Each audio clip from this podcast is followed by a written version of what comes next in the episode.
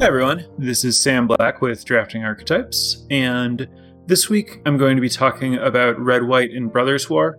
I'd mentioned previously that I was likely done with Brothers War. I thought that I was going to be able to talk about Dominaria Remastered this week because there'd been some interest in that.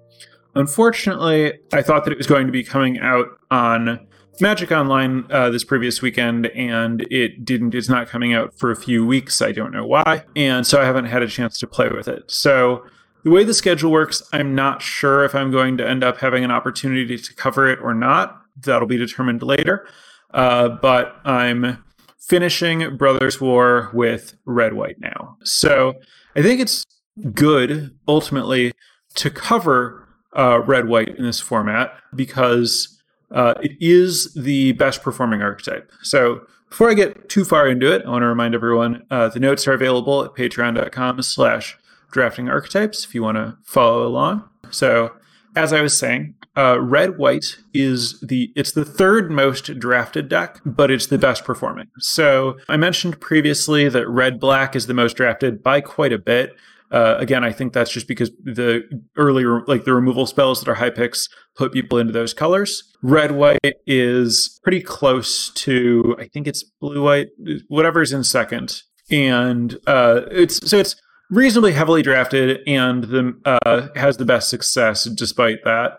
I think that to some extent, its success might be bolstered by how just like incredibly straightforward the archetype is. There are some archetypes that I feel like you need to kind of understand something about how to draft them, or there might be like a mislead or something, um, you know, so, some kind of like, oh, you need to draft it in this certain way to get the most out of it.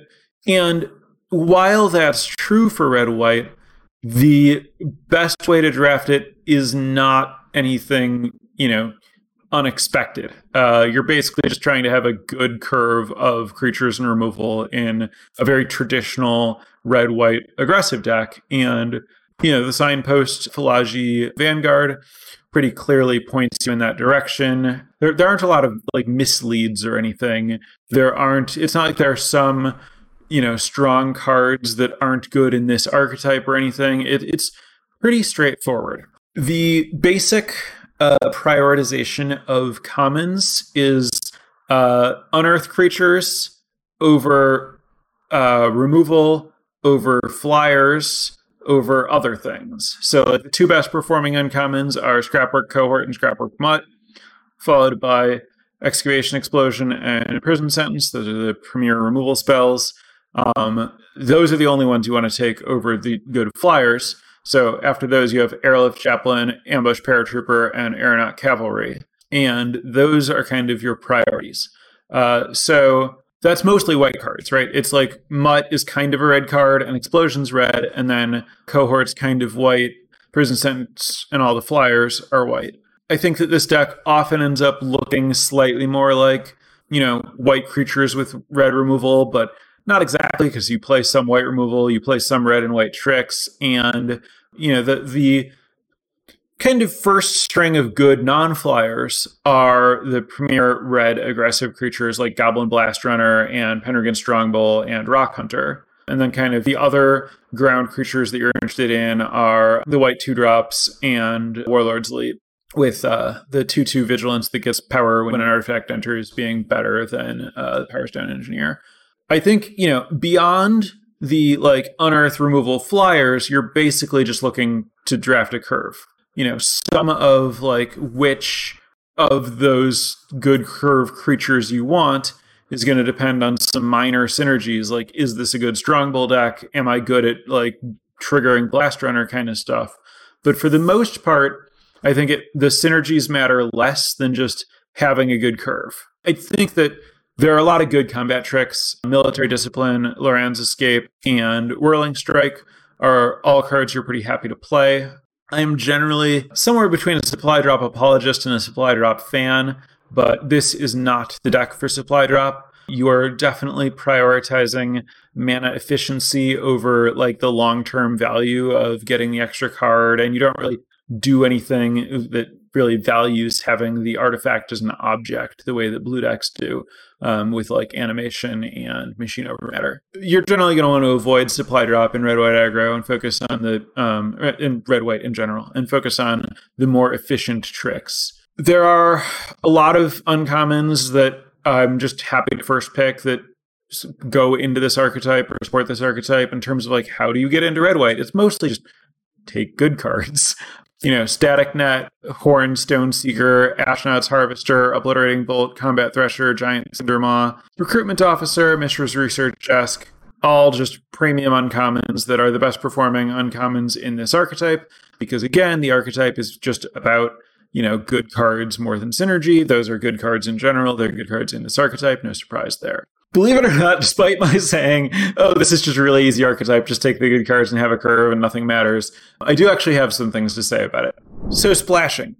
I get asked pretty often um, is this an archetype where you should splash? When should you splash? What should you splash?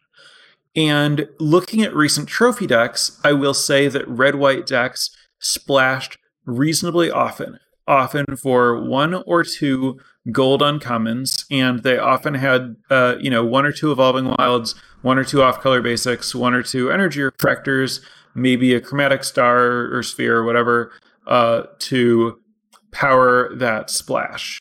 Despite seeing it reasonably frequently among trophy decks, I don't think you should do it. I you know, generally say the more aggressive your deck is, the less you want to splash. And while this is a format that makes splashing relatively easy and Scrapwork Mutt makes it less punishing if you draw your splash card and you can't cast it and stuff like that, I don't think you want to mess around with that in this archetype. I think you really want to keep things clean and simple and you don't want to mess around with like casting energy or refractor most of the time. That despite being you know, arguably contradicted by the trophy decks, is very much supported by the stats in 17 lands.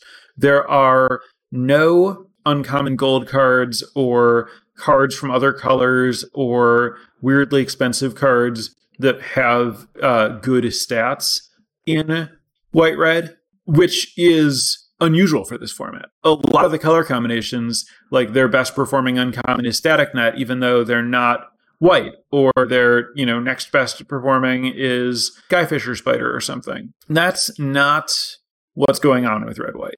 I think the best one to splash is maybe like the blue white soldier lord sometimes or maybe junkyard genius but they don't perform well and i think they also mess up the performance of your other cards a little bit. Like it it's the risk reward isn't worth it there. I, I, think you're best off trying to stick to two colors if you have enough playables in two colors in red white. As far as gameplay, your game plan is basically just to curve out and push damage. Trading with your unearthed creatures, you generally want to do because um, then you guarantee that you've gotten your value out of them and you can unearth them when you want to. But you are, you know, a deck that's like aggressive and trying to push damage and has removal spells so you can use your removal spells to push damage. It's easier to do that the more creatures are in play. I've kind of talked about this before with like red black aggressive decks with removal that you generally prefer not to trade off. Uh, so that you make sure that you you can get as much value as possible out of your combat tricks and removal later. You can trade to push damage, but you don't want to trade just to like shrink the board. Also, you can use a removal spell to push damage, like clear a blocker and attack, but you rarely want to do that over playing another creature. If you can play a creature instead, then you'll find a spot later where you can re- use the removal spell to push more damage most of the time. And I think that red white in this format has the advantage of having pretty high card quality. Like the cards that you're playing are just good. You're not, you know, playing a bunch of like really weak cards to try to get under people um, you just happen to have a good curve and be able to get under people with cards that are about as strong as what everyone else is playing.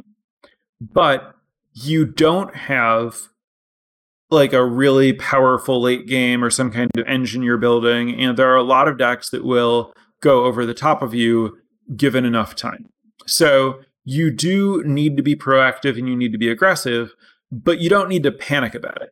Basically, it's fine to go into the mid game, but you don't want to go into the like late game. And that's why I want to stress that like yes, you can use a removal spell proactively to push damage to try to like close the game out before it gets to that end game, but you don't have like a bunch of reach getting them low doesn't accomplish anything, which is why it's better to play more creatures and then uh, use your removal spells after you finish playing your creatures to push like more damage and to see if they play some kind of you know higher impact threat that you need to answer. So you're not you know like all in hyper aggro. You're just aggressive proactive. You want to still play kind of a like nuts and bolts limited game where you are still trying to you know prioritize using your removal on their best creatures but not at the cost of you know not spending your mana for a turn or giving up a lot of damage that you could take. I think that's about as far into the gameplay as i can go but i'm trying to comment on gameplay a little bit more especially when we're at the end of the format because it's most likely to um, have some, some kind of application that you can take with you into other formats. So uh, other other card notes. Despite the fact that you're prioritizing flyers and you want your deck to have a good number of flyers, this is still a deck where Aeronaut's Wings plays pretty well. You have a lot of high power, low toughness creatures. Some of them have flying, but a lot of them don't, and pushing damage is really important.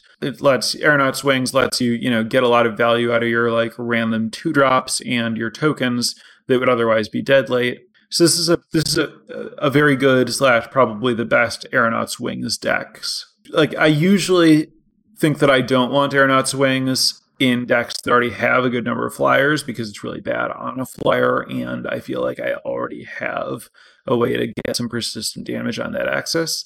But because that thing is so valuable to red white, and you have so many creatures that kind of like get blanked otherwise, Wings ends up performing well here. Let's see. Fallaji Vanguard is good. It's best if you have creatures with keywords, of course. Um, so, you know, the more Vanguards you have, the more you want to watch for prioritizing creatures that have keywords like First Strike and Trample and Flying and Double Strike. It can be really explosive if you have one or two of them in your deck. You want to be pretty careful about your Unearth cards. Consider saving them until you have your Vanguard in play to get some really explosive turns. There really aren't a lot of cards that are frequently valued wildly incorrectly in this archetype. Like I look for cards that are outliers in terms of going late or going early, like being overplayed while not winning very much or winning a lot and being taken late or not being played enough. And there's not a lot of that. Not surprisingly, given everything I've said about uh, the deck is really just kind of what everyone expects it to be. But there are some cards that are played some that do really, really badly. And those are not surprising. It's the cards that are more defensive, like the 1 4 lifelink, um, Yotian Medic, and uh, Deadly Riposte. You really don't want those cards that really don't contribute to your aggressive game plan in your red white deck. Uh, those might be acceptable sideboard cards in best of three, but you need your cards to focus on killing your opponent with this deck because while it is strong and while your card quality is high and while you can, you know, go toe to toe with people on like rate across, you know, your two, three, and four drops, and a lot of decks in this format are all prioritizing having a low curve. A lot of the decks have some kind of like good late game grindy type elements that you just don't have. Like the black decks have emergency weld to keep using their best cards. The blue decks end up with like some amount of card draw. The green decks end up with like big prototype stuff. Just usually something is going to go pretty badly for you if the game goes too long. Um, so you, you really don't want cards that you can't use while you're ahead because once it starts turning, it's hard for you to turn it back and that's it. It is uh, again, it, it's a deck that, like there. I don't think that there is like, oh, but what about the big red white deck? Or you know, look, maybe maybe if you have a very large number of very expensive, very good rares, you could build some kind of red white control deck, but 95% or more of your red white decks are really going to be just about, you know, aggressive creatures in a curve with some some removal spells. So uh, yeah, that's it. I'm gonna um, turn it over to answering questions from Twitch chat while I'm letting that kind of populate. I want to remind everyone about our Patreon, patreon.com slash drafting archetypes. There are a lot of, you know, pretty cool limited events coming up. If you're looking for help preparing for any of those, I do offer personalized coaching. There's a good discount available at the Drafting Archetypes Patreon. Or if you otherwise want to support the podcast, um, be sure to check it out, patreon.com slash drafting archetypes. Is Fallaji Dragon Engine okay in red white or too slow? So I know that it doesn't have exceptionally good stats. I haven't looked to see if the stats are like really bad or medium. Like I have definitely played some games where it has impressed me. Like I think, oh, that thing's pretty slow, and then I realize, oh wait, my opponent can just put all their mana into it, and I'm dead in two turns, and it's going to be hard for me to finish them off first. I think that the base rate, the three mana flyer version of the card is not embarrassing, I want to say, in red white. I don't think it's a priority. I think it's worse than my, my guess without looking at the stats is, you know, like worse than the airlift chaplain, um, like worse than the common white flyers, but uh, you know, an, an, acceptable support flyer.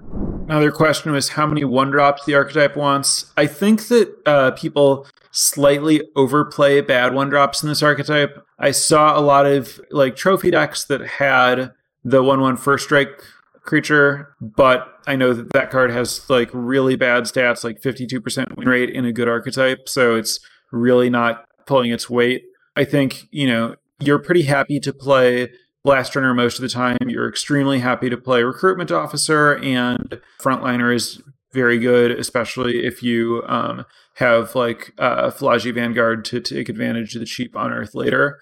But um, I, I don't think you want to play like bad one drop stab a curve. Like I said, you want to be proactive, but you don't need to be hyper aggro because your cards are high quality and you can just go toe to toe on card quality. And you know, you, are a end in the mid game more than an end in the early game kind of aggro deck. Like it's almost a little bit more like red green aggro would be in some formats like not quite that big but more in that kind of like mid-range proactive space or at least it's safe to dip into that kind of thing of course with more flying that changes the texture a little bit. But I think that you're fine curving 234 instead of curving 123, you know. Presumably, Tocasia's Onulet doesn't fit well into the archetype, but could that change if the deck has lots of self mill? The lots of self mill you would be playing is you know, Mutt isn't exactly self mill, but it does that thing probably better than the actual self mill. And then Airlift Chaplains and the 2 1 Red Common I am not excited about playing the 2 1 red common in the deck in general. It's kind of a little bit too close to energy refractor for my tastes. Like, I don't think that the 2 1 is likely to push a lot of damage. And so you're kind of just like cantripping a low value object into play. So, like, in terms of how many mutts plus chaplains do you want to play Onulet? I think that there's a number where it's acceptable, but you know, you would prefer to have like a good card that costs less than five instead. I think you would also prefer Mishra's Juggernaut in all cases, basically, even though it is more expensive to unearth. But I think that it's, you know, not horrible to have an Onulet in your deck. I think that I would generally probably prefer Onulet to the 1 1 First Striker in terms of like cards that are kind of below uh, ideal to draw and cast, but above normal to mill. Thoughts on sigil and mass production in this archetype? I'd rather not play those cards. I think, you know, I, I don't want to get fancy with this archetype. I want to just play creatures and removal. And I want to, you know, not play six drops unless they're like dragons or something. Is there a limit on how many aeronaut cavalries you should run? I mean, probably. Like, this deck is probably better off having not more than five, three five drops. you know, if you do have three, it changes your deck a little bit and you just understand that, you know, you have this like good late game plan and you prioritize, you know, aggression a little bit less, I think. But yeah, I, I think I would be totally comfortable playing three and I would get worried about the fourth, my guess on number of aeronaut cavalries. But I would certainly, you know, diminishing returns on all of them. Like equipment and auras, or do you want to focus on creatures? I think that, you know, like I said, it uses wings pretty well. The Power Blade, for example, has like roughly the worst stats of any card that has stats, but it's, you know, kind of just a horrible card. I mean, the rare equipment that gives plus two power and draws cards when things die is obviously a bomb in this and most creature decks slash most decks. Aura's military discipline is good, but I don't think that there are others that I would be excited about. I struggle to find ways to trigger Blast Runner outside of red black. Uh, what do you look for in this archetype, and how many enablers do you want to run it? Yeah, it's not the easiest to trigger. Um, obviously, it plays well with Strongbull anywhere, um, but of course, this archetype's not amazing at making power stones, but you still are going to have some of that. Often, it's like just the expected uncommons like Mishra's Bauble and Research Desk and stars and flasks and stuff. Um, which is all stuff that I don't really want to prioritize super well. Flask specifically is something I don't want to prioritize super highly in this deck. But I think that, you know, as far as stuff you're expecting, it's mostly like Strongbulls with power stones and desk and evolving wilds and bauble. And I guess it's also acceptable to play, you know, like one to two bitter reunions, uh, preferably not more than one. I think that you don't really need to trigger Blast Runner more than once or twice a game for it to be solid uh, in this archetype. I guess is the thing to keep in mind when thinking about like having enough support for it. You know, you don't want to play it if you have so little that you won't trigger it at all most of the time, but it's not like you trigger, need to trigger it every turn for it to be good enough to play. Yeah, Combat Courier. Well, Combat Courier is an acceptable way to trigger Blast Runner. It's also, you know, not a great card in red white, but it can be fine. White X is kind of the same across the board. How does white red differ from the others? I think that that's true in a lot of ways. I think the core white creatures are like pretty good and want to play in a pretty similar way. Um, like the thing that white does well is kind of, you know, push damage with flyers with like a little bit of incidental go wide synergies. I think red is mostly offering like more efficient removal than the other colors and a little bit more explosive damage. So I think that it does end up being kind of uh like the most aggressive um and most straightforward. Like I think it uses ground creatures better than blue white. Like it's it doesn't have to be as into flyers because of the ability to like kill blockers to push a bunch of damage with high power ground creatures is less it wants to trade much less than white black does White Black is really grinding and is interested in trading to turn on its recursion elements, whereas right, White Red is trying to avoid trading to maximize its combat tricks and the amount of damage it can get out of its removal spells.